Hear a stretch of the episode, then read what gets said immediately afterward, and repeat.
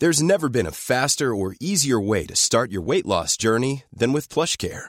PlushCare accepts most insurance plans and gives you online access to board-certified physicians who can prescribe FDA-approved weight loss medications like Wegovy and Zepbound for those who qualify. Take charge of your health and speak with a board-certified physician about a weight loss plan that's right for you. Get started today at plushcare.com slash weight loss. That's plushcare.com slash weight loss. plushcare.com slash weight loss. It's the Wonkhe Show. UCU are balloting for industrial action. Does that signal a bleak midwinter for the sector? Plus, HEPI has a new report out on the humanities. There's new insight on LGBT plus applicants, and the free speech bill completes committee stage in the Commons. It's all coming up. You know, my fear is that students will just think, well, we've we've, we've had enough of this. You know, if even when the pandemic restrictions have lifted, we can't have normal teaching and learning uh, and assessment going on. I think their patience might be stretched just a little too far. So for me, it's it's really worrying from that point of view.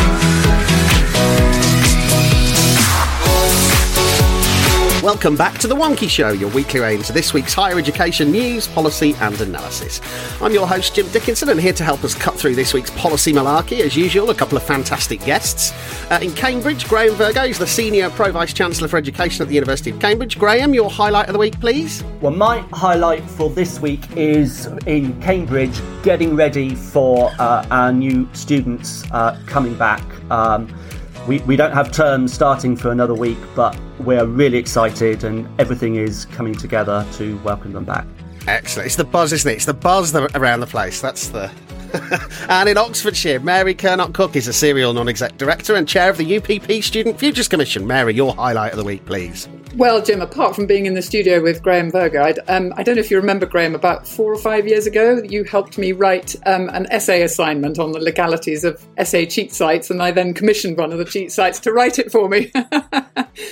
But um, if uh, Jim, if the end of last week counts, um, it was being back on a university campus again for the first time in what seems like forever. It was um, Queen Mary in London, hosted by Colin Bailey, the principal there, and just seeing what they've put in place to ensure, you know, that every all students can participate, um, whether they're able to attend in person or not. It was just a complete eye opener. They've got masses of new kit. They've um, trained over 800 educators over the summer. They've got teaching assistants with technical training to help lecturers in the lecture theatre. Um, and they're really, what, what I thought was they're ready to teach students as one group that fully includes people, even if they're having to join online. It's absolutely wonderful. They've spent millions on it, and that doesn't even include all the new ventilation and everything. It was such a boost. Um, wow. It was fantastic. There you go. That sounds like a place to visit. Excellent stuff. Good. So, yes, we start this week.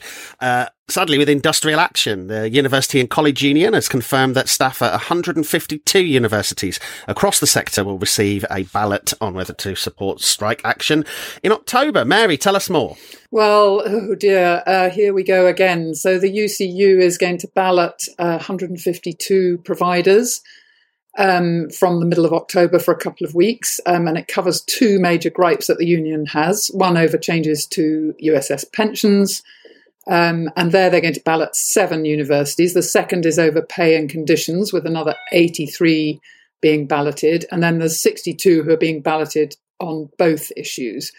So, um, without going into a lot of detail about the actual claims, I think the sector is going to be watching to see what appetite there is for strike action. And, and the strike action could look quite similar to the previous round of strikes, which I think was about was it 14 days of walkouts spread over a month, something like that, you know, really, really potentially disruptive.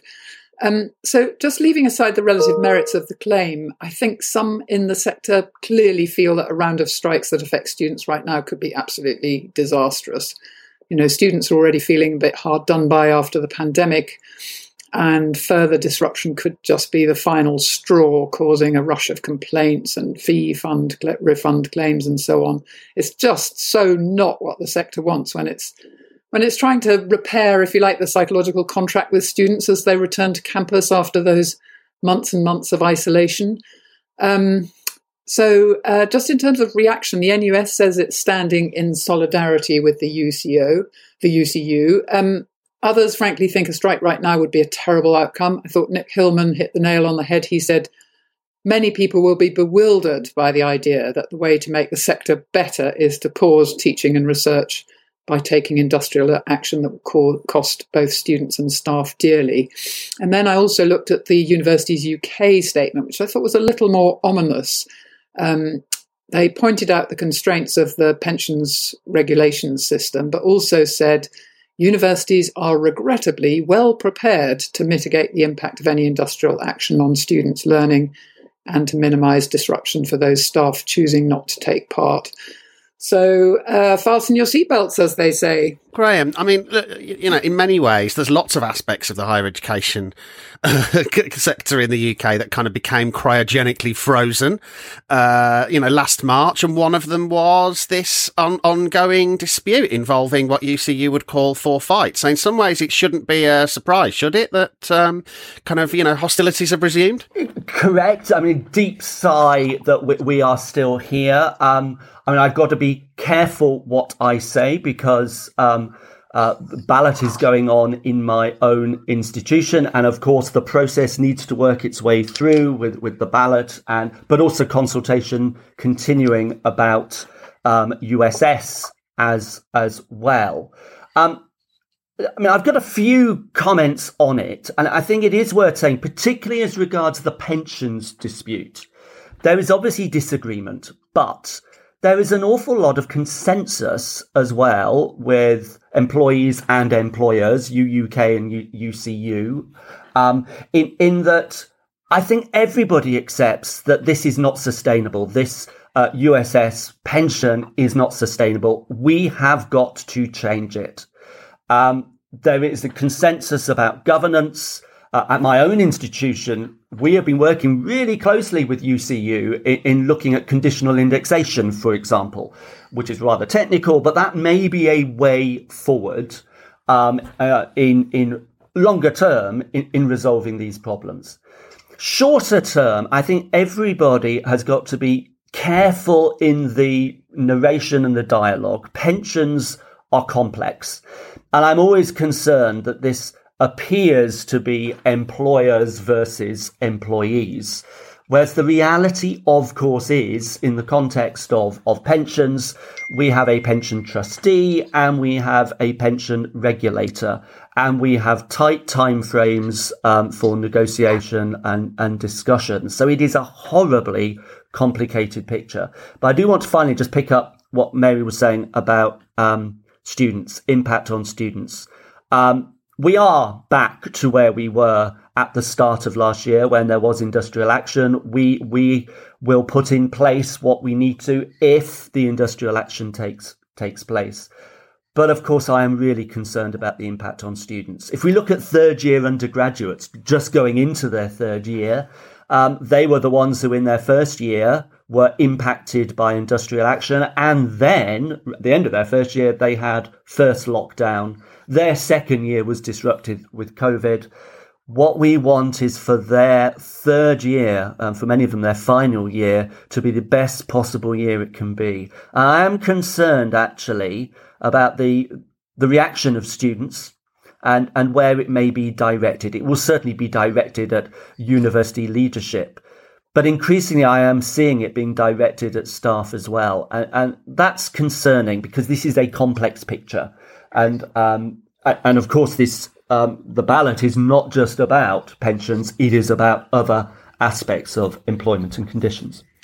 Mary, obviously in, in, in the olden days, by which I mean, you know, a few years ago, kind of pre um, I guess, you know, Jo Grady being elected, there was a, there was a kind of pattern to this kind of stuff, wasn't there? You know, you would get action short of a strike. Maybe you'd get a couple of strike days and then you'd get actual strikes, maybe around Easter. And the biggest thing that would happen is that some students' exams would be a bit later or they'd have their stuff marked later. But when you have substantial industrial action during the academic year, it actually becomes really difficult for universities to make up for the kind of lost learning, despite the kind of warm words from UUK. Yeah. I, I, and that's what I feel is just so not what anyone wants um, right now. Uh, you know, as Graham was saying, students have had a pretty rum deal. You know, albeit that they've been incredibly stoic and resilient, and you know there has been a pandemic on after all. But somehow, not being able to go back, as Graham said, to a reasonably normal year now and having more disruption,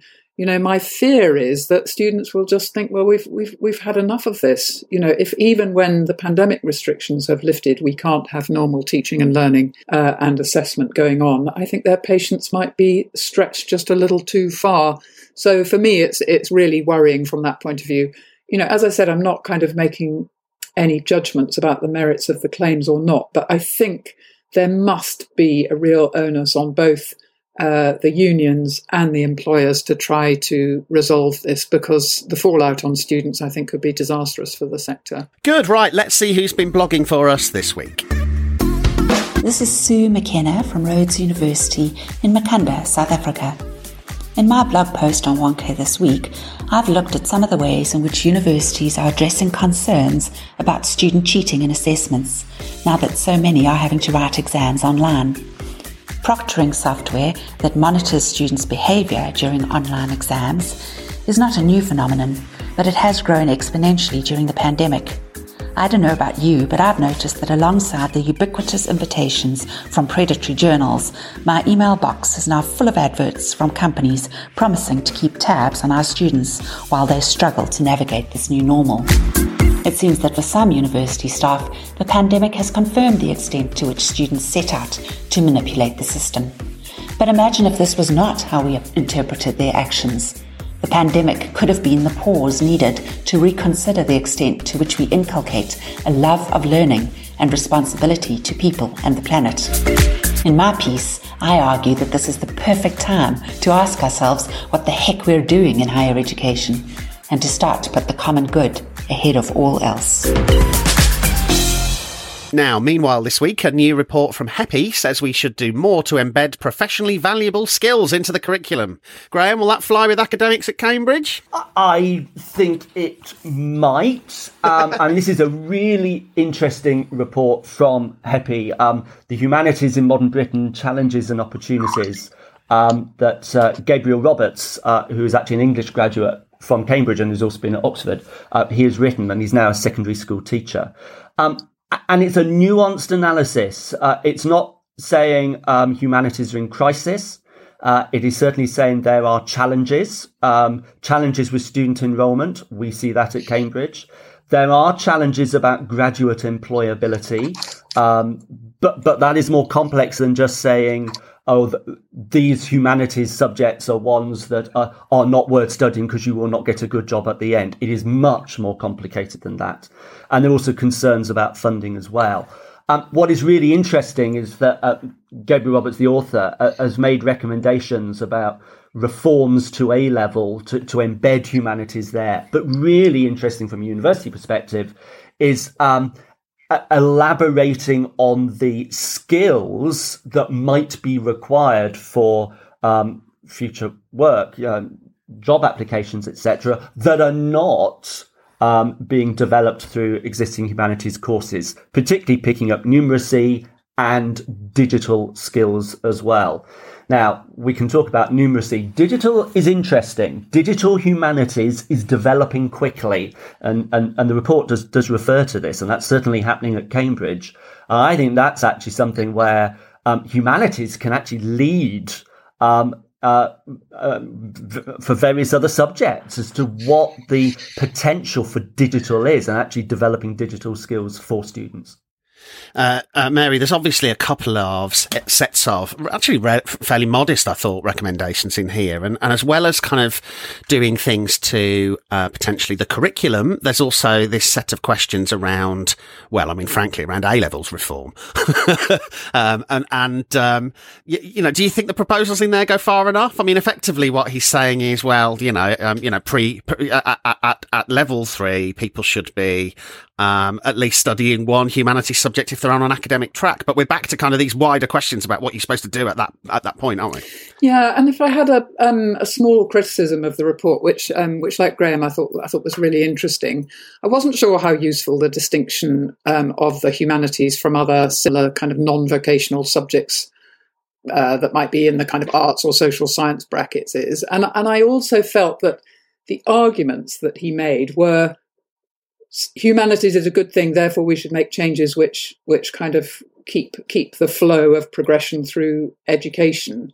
And so, so that for me fell a little short. But turning specifically to the proposal around sixth form curriculum, um, you know, he's kind of saying it should be changed just to save the humanities from further decline. I am not sure that's going to um, really fly.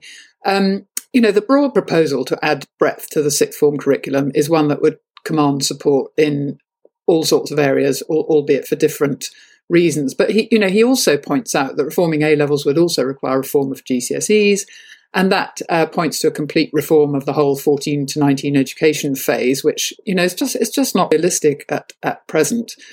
Um, for me, the really important point, which which Graham also highlighted, is about employability and this recommendation about the need for a wide range of additional skills to be available for humanity graduates. I think um, absolutely support that. By the way, I don't think it needs to be specific just to humanities. I'd say it's for you know for all courses everywhere. um, but you know the sector's under so much pressure, isn't it, um, to prove that uh, higher education does support um, better career trajectories, you know, not least because the government wants people to pay back more of their student loans. Um, but the, the, key here is that actually I think students want this as well. Um, and, uh, you know, particularly, in fact, the, the report doesn't really go into what I think is probably quite a a divide um, in humanities students, which are far less popular for students from lower income backgrounds because there is this lack of a sort of visible link to employment opportunities. So you have lower income students flocking to courses like business and law or other subjects where they think they'll be better prepared for jobs. So, you know, if you want to save the humanities, you've got to make them relevant, not just um, for the joy of studying humanities subjects, but also that people come out with exemplified skills that they can um, they can use to market themselves in the in the graduate job market. It's fascinating, Graham, isn't it? Because you know, I, I mean, one of the stats that um, surprised me was. Uh, the raw numbers of humanities students at UK universities fallen by 40,000 over the last decade. I was quite surprised by that. And one of the things I was thinking about that was, is that about students not kind of pursuing their dreams and instead feeling pressure to do something more instrumental? Or is it that, you know, this, is this about a change in views and attitudes and so on? And in either case, you know, what do we do about that? Look, I think it's, it's, it's a number of reasons, and I'm sure the reasons you've identified are relevant to that. Look, this is happening because of changes at school uh, as well. I mean, the fact that languages um, are much less common at, at school has had a significant impact um, working its way through. It is also clear as well that, that there is a sense of if I am going to university, um, I, I want to make sure I'm doing a subject which will produce uh, or, or, give me opportunities at the end. Um, but actually, I think um, a criticism I'd have about the report is, is an assumption that for humanities to be able to respond to that, they need to be adding skills development to to what is being provided already at university through numeracy, for example. Okay, but I actually think um, humanities could do rather more to trumpet the incredible transferable skills that um, humanities students develop at university, which are of direct relevance to all sorts of careers. I mean, the fact that humanities um, really um, facilitate critical thinking and textual analysis, interpretation, making connections, and, and engaging, frankly, with humanity, the human condition. These are incredibly important. And um, in fact, there are a lot of people who've gone into all sorts of, of, of different jobs who have really benefited from their humanities degrees. So, so I, I, I would really like those teaching humanities um, and, and those in, involved in universities to really start identifying and articulating much more clearly what is implicit within studying humanities subjects and the skills development, the transferable skills that will come from that. Mary, it's extraordinary, isn't it? Because in some ways, I mean, I, I, you know, for, for years, people have been saying, well, look, you know, option one is you can um, kind of surface the skills that are already developed in a humanities or you know you know kind of you know a, a, a non-STEM degree. Or you can kind of change the curriculum and change assessment to kind of, you know, be more clear about skill, you know, to properly embed skills, or you can, you know, create some credit bearing modules that aren't about the degree you're studying in order that you get skills, or you can just do some extracurricular stuff and then you'll develop some skills. I mean, how are we still going round and round the merry-go-round trying to work out which of the four things to do? It does baffle me actually. And you know, I thought it was it was interesting. The report. I think I think the only career that um, the author pointed to that humanities supported was politics, and I'm not sure that that's really that's not going to save the uh, humanities. I, have got news for yeah. him. If you follow your dreams, do a humanities degree, one day you, you can, be hosting the one. Yeah, exactly. um, so yeah, I mean, I think this is an existential issue for the higher education sector, and through the Student Futures Commission, this is what I'm hearing all over the place students want to, to study what they want to study, but they want to know that they're going to be able to exemplify skills to support a job at the end of it. So, whichever route you choose, whether it's embedded or added or assessed or mandatory or credit bearing or whatever, hmm. it's got to be. You've got to try and square those Yeah, it's got to be there in the in the curriculum. Now, every week on the show, we delve deep into the sector's past to discover stories of how things were and how things came to be. With Nottingham Trent's academic registrar Mike Ratcliffe, here's the hidden history of HE. The English um, didn't use state power to set up universities. It's one of the curious things that very few occasions have the English actually used state power to set up a university. They've always bubbled up through local endeavour or through uh, benevolence. But there is an occasion, or two key occasions, when the English have used uh, state authority to set up universities. But they're both in Ireland. So although there was an abortive attempt to set up a university in Dublin uh, in the Middle Ages, the key uh, occasion comes when Elizabeth uh, accedes to a set of uh, rules that, that you know, it would be a good idea to have a, a Protestant university uh, in Dublin. Uh, and the reason for that is set out in, in her charter to that. Uh, the idea is that knowledge and civility might be increased by the instruction of our people there, whereof many have usually heretofore used to travel into France, Italy, and Spain to get learning in such foreign universities. And this is the reason why they want to have their own university, because they have been infected with popery and other ill qualities, and so become evil subjects. So Trinity College Dublin is set up with the idea of stopping the Irish becoming evil subjects. Now, I'm not sure how uh, that goes necessarily, but it becomes a Protestant bastion, uh, bastion, and therefore they, they continue on that way. Uh, you know, shunned by the Catholics. The Irish bishops refuse to let their uh, their students go there, um, and so there's a, a, a, gap in terms of education available to people in Ireland. Uh, and this all comes to a head in 1845, where two um, uh, different but very contentious uh, government acts uh, take place. The first is that Robert Peel decides to extend the amount of money he's going to uh, award to Maynooth College. Uh, so Maynooth College is a Catholic seminary. Uh, it's now developed into a multifunction university. But the notion of giving state money to train Catholic priests is an anathema. Seriously splits the, the government, causes huge rows. The pamphleteers go crazy. There are long debates in Parliament about it. But it, it really comes to the heart of should the should the government uh, be supporting Catholics? And and there's a lot of rather nasty. Um, uh, business and Peel describes uh, the, the clamour against the Maynooth Bill as the most senseless and atrocious display of calumny, hatred, bigotry, and bad feeling which ever disgraced any country. Obviously, he didn't have to deal with Brexit, um, but there we go. So there's a sense of, of the, the, disgrace, you know, the real problem about setting up money to, to to educate Catholics. The other thing he tries in 1845 is to set up uh, a range of government run colleges. So these, uh, which he, he, has the idea that they'll be set up um, around the country. There's a bit of a, a clamour as to which towns get the one, but eventually they're set up in Cork, Galway, and Belfast.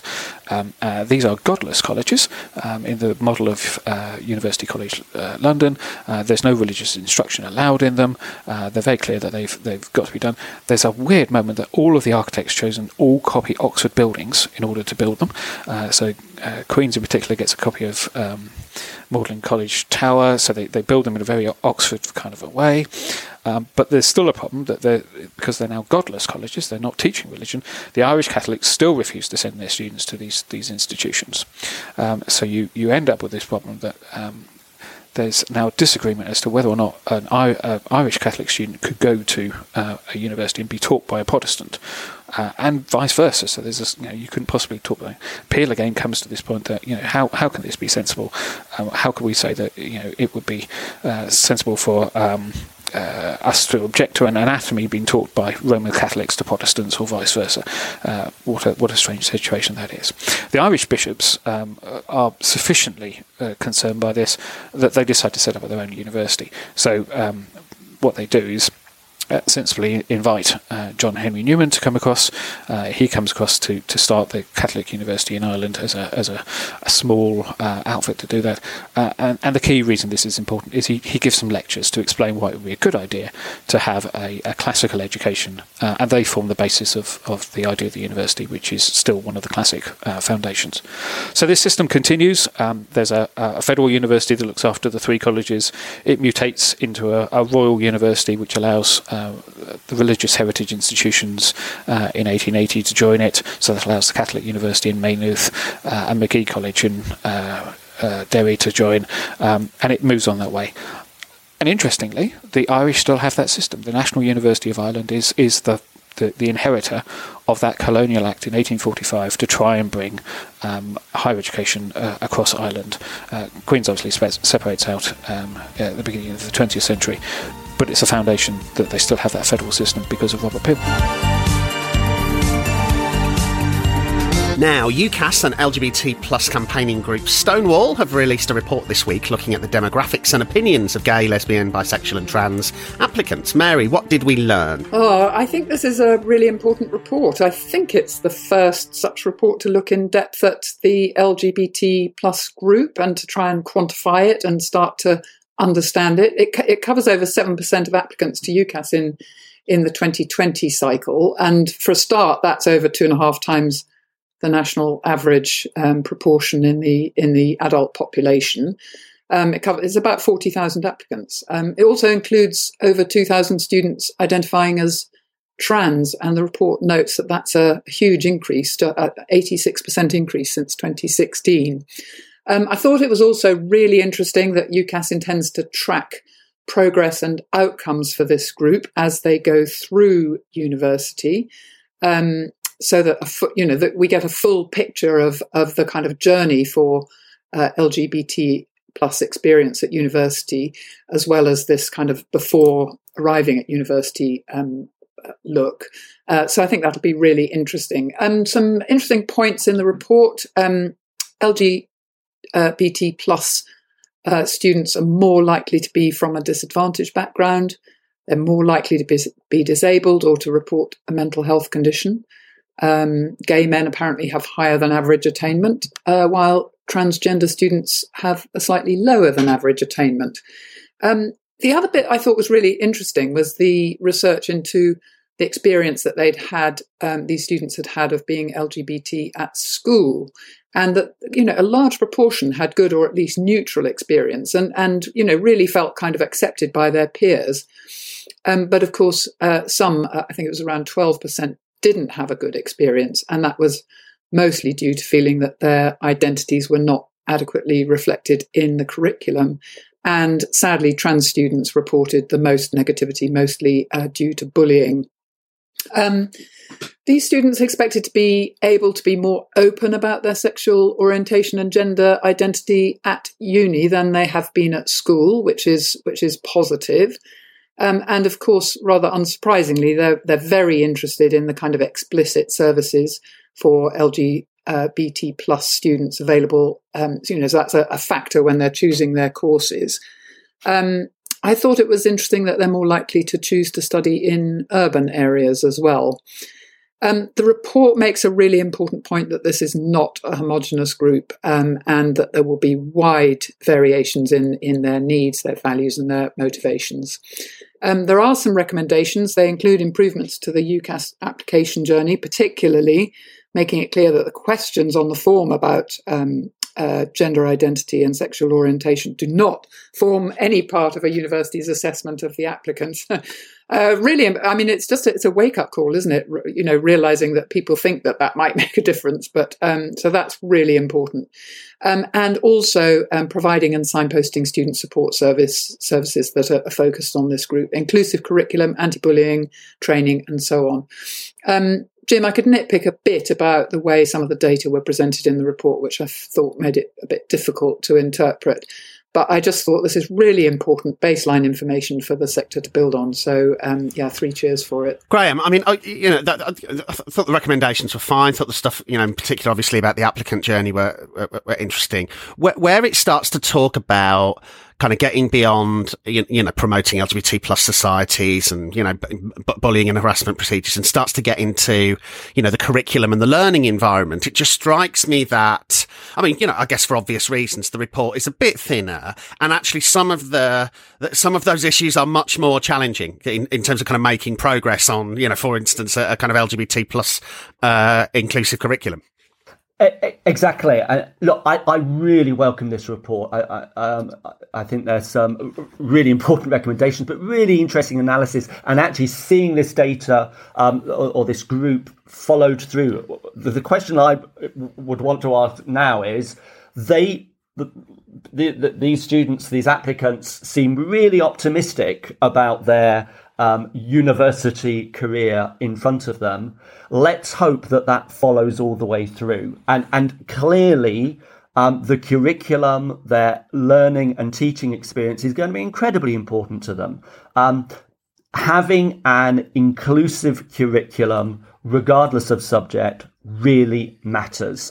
And, and we know this with the decolonization movement and trying to, to make sure that our curricula are more inclusive for um, ethnicity and for disability, but also uh, LGBT plus as well is really important. So um, yeah, th- there are a lot of lessons to be learnt from this, uh, and I think um, certainly from my own experience, discussions about inclusive curriculum tend not, frankly, to focus on LGBT plus. And in the light of this report, we need to make sure that we do that much more.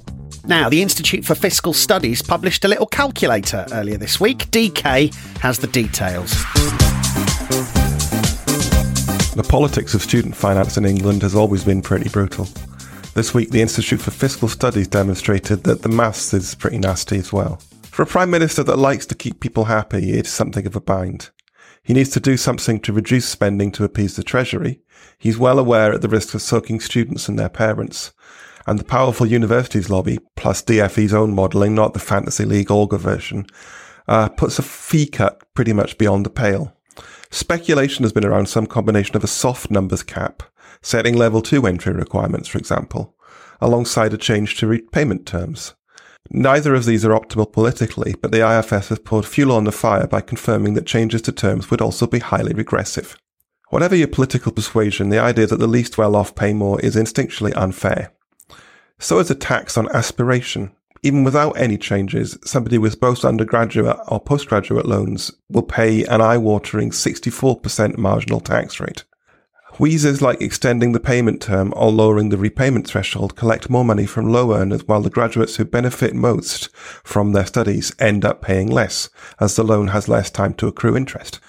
The IFS's finance calculator is well worth having a play with. You can shift any number of variables to attempt to square this collection of circles.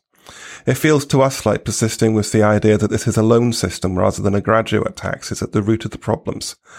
And that's another vestige of the brutality of student funding politics, as this language refers to the 2010 debates about student funding after the Brown Review. Good. And finally, Wednesday marked the last day of hearings for the committee stage of the Higher Education Freedom of Speech Bill. Uh, what's been happening, Graham? Well, there have been various discussions in the committee stage and various uh, people, uh, including some academics, uh, have um, made representations to the committee. Um, interestingly, um, there have been uh, various opposi- opposition amendments, uh, none of which have passed.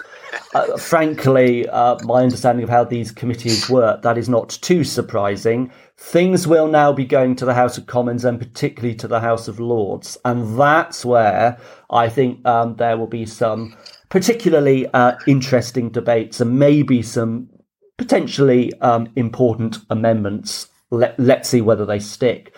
There has been one particular amendment which has been put into the bill, which uh, is I don't want this to become too parochial, but it's particularly relevant to to uh, my university, University of Cambridge, uh, and there is a particular controversy um, arising from this uh, amendment relating to our college system. Now, Jim, I'm actually going to uh, make reference to something you've written. Uh, you, have written um, a piece entitled "It's One Rule for Most SUs and No Rules for Oxbridge." Now, actually, when you when you look at the substance of what you wrote, I think you are absolutely right. But your headline isn't quite right because in fact headline what?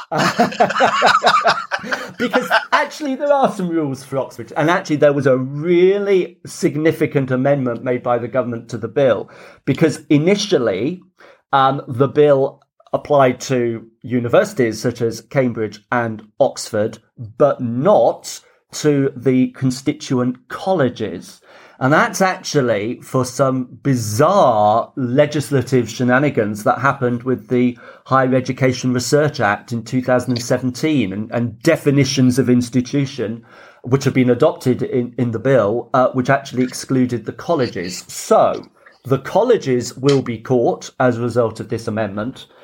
But certainly Michelle Donelan suggested that um, junior and middle um, common rooms or combination rooms in colleges, basically the student union organizations for undergraduates and postgraduates, will not be covered. Now, the students' union across the university will be covered. I will say, Jim, that I thought your analysis of the legislation uh, and the, the policy implications was spot on. I, I I don't see why there should be an exemption for college uh, student unions. But actually, there's a bigger issue here um, about the application of the bill and the legislation to student unions generally and what the impact of that is going to be.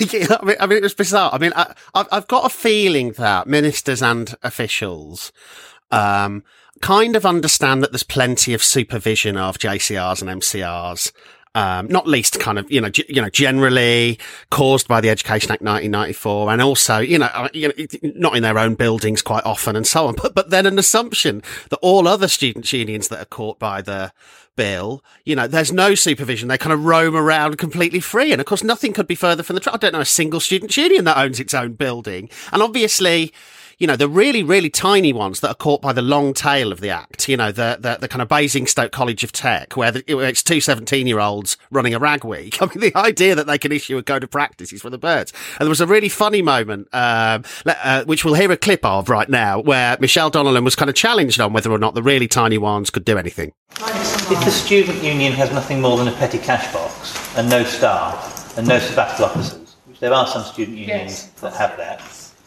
um, how does she suggest that they're able to draft a professional um, uh, code of conduct without, it doesn't say cash, but without the institution ensuring that they have the resources, even if it's a secondment of staff, to be able to do that?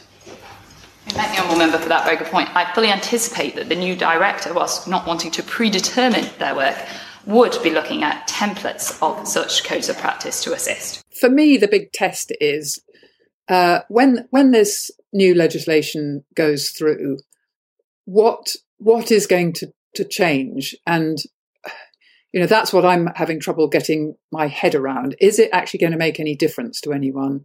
Uh, will people really understand what it's supposed to achieve? You know, is it about freedom of speech or is it about stopping people saying one thing or another? You know, I'm um, personally, I'm quite um, baffled about all of this, and I wonder whether uh, whether this is going to really make things clearer for for those in universities who are grappling with you know, with difficult issues on this one. And, and, and, and, Graham, look, look, I mean, you know, to the extent to which this is a bill that is kind of, you know, uh, evidenced by a lot of press coverage, a lot of that press coverage centres on, um, you know, the university where you work. um, and, uh, you know, the departure, the announced departure of your Vice Chancellor has been framed as, um, well, there was a man that was trying to clamp down on freedom of speech and, uh, this is a victory for free speech campaigners and so on and so on. I mean, the truth is a lot more nuanced and complicated, right? Well, the, the truth on that last point is completely different. Uh, I'm Stephen Toope, the Vice Chancellor, is totally committed to freedom of speech and academic freedom. Uh, he has announced uh, his um, departure from the university at the end of the next academic year, and he is totally committed to the university and continuing to be committed um, to, to freedom of speech. And he has the full support of um, the university and senior leadership, um, staff, and students behind him. Um, f- we have been in the media, of course. Uh, and uh, you should never believe everything you read in the media. There is uh, a lot more um, complication there. But I really want to reiterate, and I've I've reiterated this to, to ministers and others. I and the university completely committed to freedom of speech. Look, um, in my optimistic moments, um, this uh, bill will inevitably become legislation. Uh, will not uh, have a direct impact on universities and student unions. We will continue w- with what we are doing with our commitments to, to ensuring freedom of speech. There are concerns, of course, and one of my concerns is just the regulatory, uh, the bureaucracy, the complexity that's going to arise from this. And I think that was quite clear from, from some of Nicola Dandridge's uh, remarks to the committee about how the OFS and the OIA and the legal system and the enforcer with the OFS and our internal processes, including um, employment law and all the process relating to that, how all this is going to work out is going to be very difficult to navigate and really difficult for students' unions, actually. Yeah, and uh, you know, you know, surely at some point this kind of you know bizarre. There will be two complaints ombuds people roaming around the higher education sector has got to be resolved because, as I've said before on the site, you know, you, you, quite often in these cases you've got perhaps a group of students who are making a kind of EDI case, um, perhaps you know, a member of staff that's making a free speech case, and the last thing you want is two different bodies kind of trying to resolve that from two different angles. But but Mary, the other thing I was going to ask was, I mean, in many ways I look at this bill and it just feels like an analog solution to a digital problem, right? By which I mean a hell of a lot of these cases are actually about stuff that's happening on social media, the kind of decentralization of accountability you know, if you didn't like some of the things that some people said in, in, in, in ye olden days, it was all kind of, you know, controlled by kind of press barons and you could regulate that in an appropriate way. But I mean, this is really about the internet, isn't it? And, and, you know, we've got an online safety bill separately going through the Commons and, and no one has really mentioned that bill in the context of this set of issues, which I just find bizarre. Yeah, I mean, it does, it does feel like, uh, you know, the stable door is wide open and guess who's already bolted. Um, I was just going to add, Jim, um, I don't think we've had an announcement yet of who the free speech um, czar is going to be on the OFS board. Um, and I imagine that's a very tricky appointment to make. But I think if they get that appointment right, um, you know, there's a chance that we'll we'll get a more um, compelling and a clear narrative from from the regulators about how they want this all to play out. Because you know, as you've said and Graham said, you know, the potential for kind of bureaucratic minefields around all of this is just, um, you know, itself could be a, a curb on free speech. And like, I can't be bothered to have anyone speaking because it's too much. It's too much admin.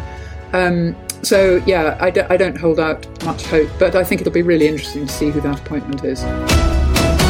So that's about it for this week. Remember to dig a bit deeper into anything we've discussed today. You'll find links in the show notes on wonkhe.com. Don't forget you can subscribe to the podcast automatically. Just search for The Wonkhe Show via Spotify, Apple or Google Podcasts, or wherever else you listen. And to keep you and your organisation ahead of everything going on in UKHE, do head to the website to find out more about our subscriptions. So thanks very much to Graham, Mary, Mike, everyone at Team Wonkhe that helps make the show happen. And until next week, stay wonky.